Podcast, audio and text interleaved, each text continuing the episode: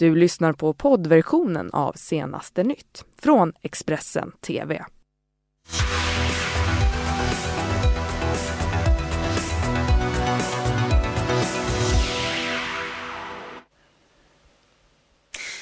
Och välkomna tillbaka hit till senaste nytt denna söndag morgon. Det är ju den 31 mars idag, den sista söndagen i mars, men också den sista dagen i mars. Här i senaste nytt har vi dock mycket att bjuda på precis som vanligt. Det här är morgonens rubriker. Efter gårdagens massiva protester i Gaza har avfyrats mot Israel. Teaterchefer uppmanade Josefin Nilsson att inte anmäla Dramatenskådespelaren. Och tv-stjärna kan bli president när Ukraina idag går till valurnorna. Men vi ska börja i Härnösand där räddningstjänsten under natten, eh, under kvällen igår, kämpat mot en fullt utvecklad brand i ett äldreboende. Polisen fick evakuera samtliga boende i eh, fastigheten. Eh, ingen ska dock ha skadats i samband med insatsen. Och det var ett stort räddningspådrag på platsen under kvällen igår. Brandförsvaret skickade också in rökdykare för att säkerställa att ingen fanns kvar i huset. Och strax efter midnatt så var också branden släckt och eftersläckningsarbetet kunde istället ta vid. Eh, nu så har också en förundersökning om mordbrand inletts eh, efter den här branden och polisen kommer eh, att skicka sina tekniker till platsen för att göra en undersökning eh, när eh, det har eh, svalnat av.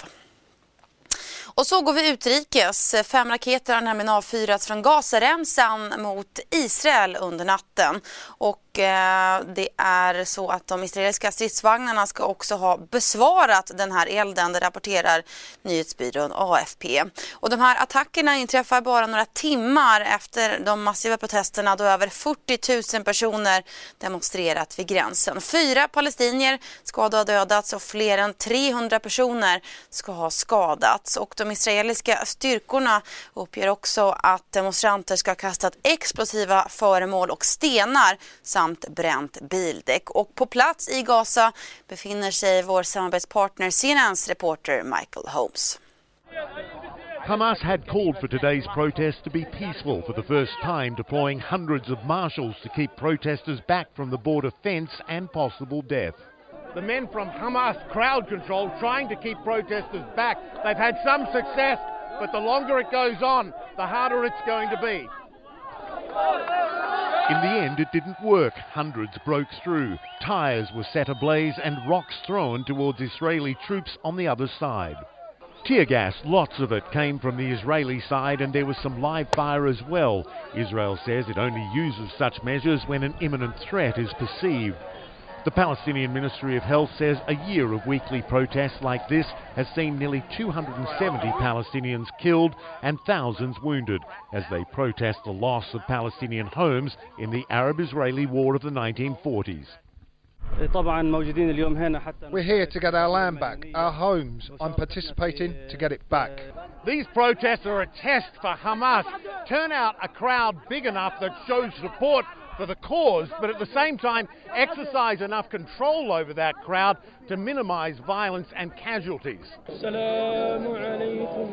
Hamas also looking for Israeli restraint, and so how this day ended would likely impact the success or otherwise of Egyptian mediated talks between Hamas and Israel. Too high a death toll from Israeli fire, and Hamas said it would retaliate and for Israel's part, excessive violence would show a lack of Hamas will or ability to tamp down the violence. And it appeared to work, at least to a degree.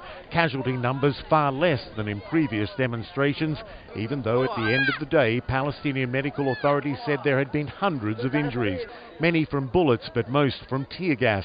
Here, a boy overcome by gas, he quickly recovered. Those truce talks now continue. Hamas wanting Israel to ease restrictions on Gaza in a number of areas, Israel wanting quiet from the Gaza Strip, an end to rocket fire into Israel, and protests like these along the border. The days ahead will determine which direction this ongoing conflict goes. Michael Holmes, CNN, Gaza. Idag går Ukraina till valurnorna för att välja en ny president. Efter fem års krig med Ryssland så står mycket på spel. Eh, vi ser här livebilder från vallokalerna som vi nu har öppnat. Eh, inför valet idag ska vi säga så har också våldet eh, i de östra delarna av landet eskalerat och man är också eh, rädd för just cyberattacker från Ryssland och har därför också stärkt upp säkerheten inför valet idag. Ehm, samtidigt så ser det ut som att det kan bli en tv-stjärna, Volodymyr Zelensky som eh, kan göra precis som den fiktiva figur han spelar i en mycket känd tv-serie i Ukraina. Ehm, det ser nämligen ut som att det blir han som eh, kan bli eh, Ukrainas nya president. Nära 50 observatörer från Sverige har skickats till Ukraina för att se till att allt går rätt till när folket röstar i den första omgången i landets presidentval. Komikern Volodymyr Zelensky som aldrig tidigare haft en politisk post har seglat upp som favorit och leder med 20,9 procent i den senaste opinionsmätningen från Kievs internationella sociologiska institut. Det är ett fall eh, av verkligheten som ser ut att överträffa dikten i Ukraina. Volodymyr Zelensky, 41, spelar alltså en lärare i en populär tv-serie. Han går till attack mot de korrupta politikerna i landet i en inspelning på Youtube som blir viral och han blir vald till president i tv-serien Folkets tjänare.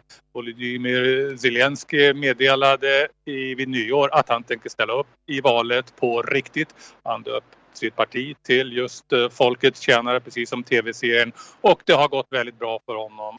I mätningen följs Zelensky av den sittande presidenten Petro Poroshenko med 13,7 procent. Poroshenko går till val på sloganen armén, språket och tron och han har positionerat sig som den kandidat som kan stå upp mot Ryssland. Hans ärkerival, den tidigare premiärministern Julia Tymosjenko, ligger trea i den senaste mätningen med 9,7 procent. Kiev har tillsammans med EU tagit till cybersäkerhetsåtgärder på grund av vad myndigheter uppger är ett hackinghot från Ryssland. Ryssland själva förnekar att de skulle vilja blanda sig i valet. Det här rapporterar AP. Igår anlände också påve Franciscus till Marocko. Han välkomnades av kung Mohammed den sjätte och senare samma dag så deltog de båda också i en bilkortege genom huvudstaden Rabat. Men plötsligt så rusade då en okänd man fram emot kungens bil.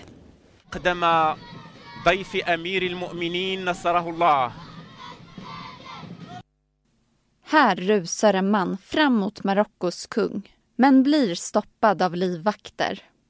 Det var på lördagen som påven Franciscus anlände till Marocko där han välkomnades av landets kung. Under bilkortegen rusar en man fram mot kungens bil och han ska ha burit på något som liknade en papperslapp. Men mannen hann stoppas och det är oklart vad mannens syfte var. Och kungen, han höll sitt lugn och fortsatte att vinka till människorna som samlats längs vägen.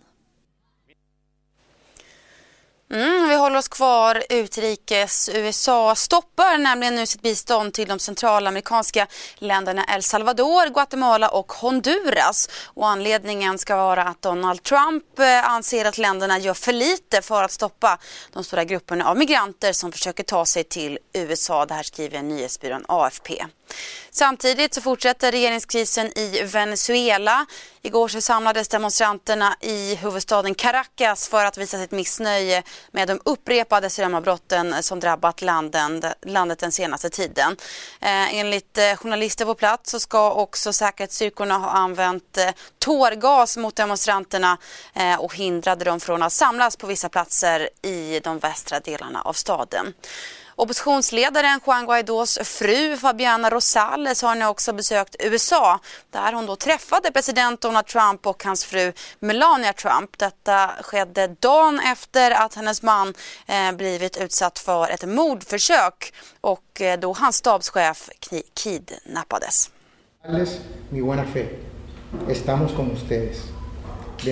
I veckan besökte Fabiana Rosales USA hon är gift med Venezuelas oppositionsledare Juan Guaidó som har erkänts som Venezuelas president av flera världsledare, bland annat Donald Trump.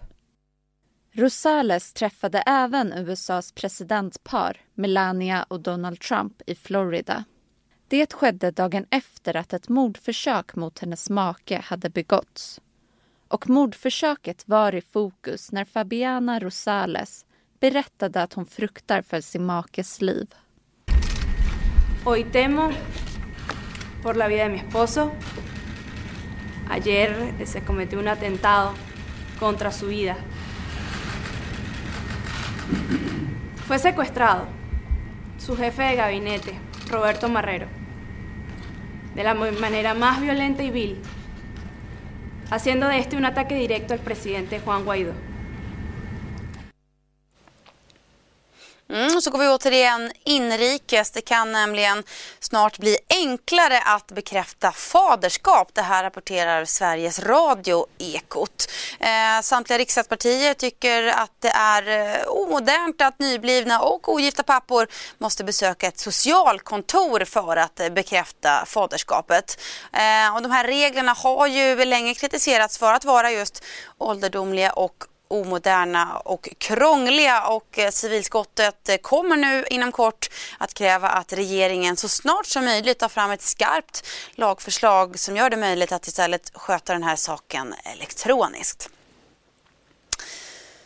Debatten om våld i nära relationer har ju väckts till liv efter SVT-dokumentären om sångerskan och skådespelaren Josefin Nilsson.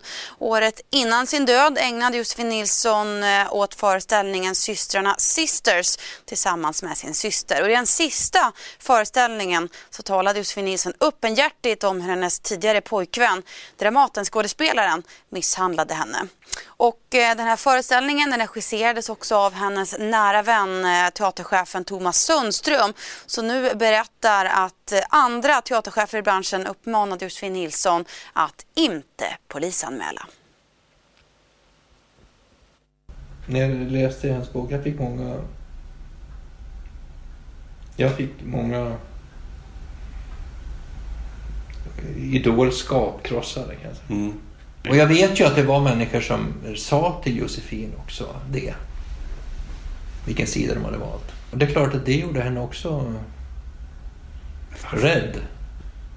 Man kan berätta på olika Man kan berätta det att till exempel inte prata med henne. Att inte hälsa på henne. Mm, det var, det var några som gjorde så. Det här har jag ju då bara Josefins ord på, men, mm. men jag har ingen anledning att betvivla. Det var ingenting som hon sa i första vevan, inte. Mm. Utan när man utan det, det här låg i det här och att eh, lilla gumman, anmäl inte det här för polisen, det blir bara tråkigt. Liksom. Hon var ju, hon var ju uppmanad också av, av eh, vissa teaterchefer att inte gå till polisen för att det blir bara tråkiga skriverier. Jag vill inte gå in på vem och hur, men, men, men eh, enligt Josefin så var hon uppmanad att inte anmäla eh, vissa överträdelser över besöksförbudet till exempel för att det skulle bara bli tråkiga skriverier.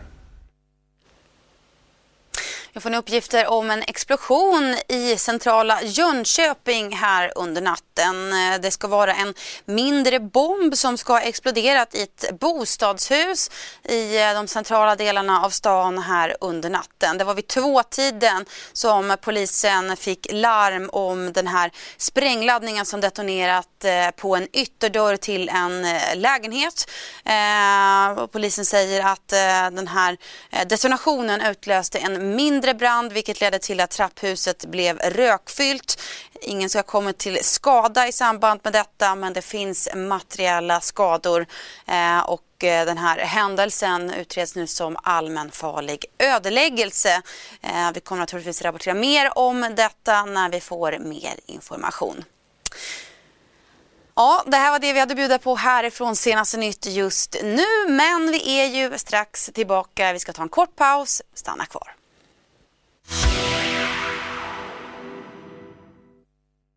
Du har lyssnat på poddversionen av Senaste nytt från Expressen TV. Ansvarig utgivare är Thomas Mattsson. Ett poddtips från Podplay.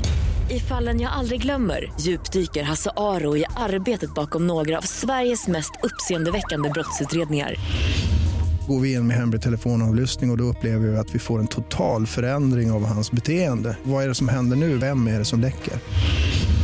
Och så säger han att jag är kriminell, jag har varit kriminell i hela mitt liv men att mörda ett barn, där går min gräns. Nya säsongen av Fallen jag aldrig glömmer på Podplay.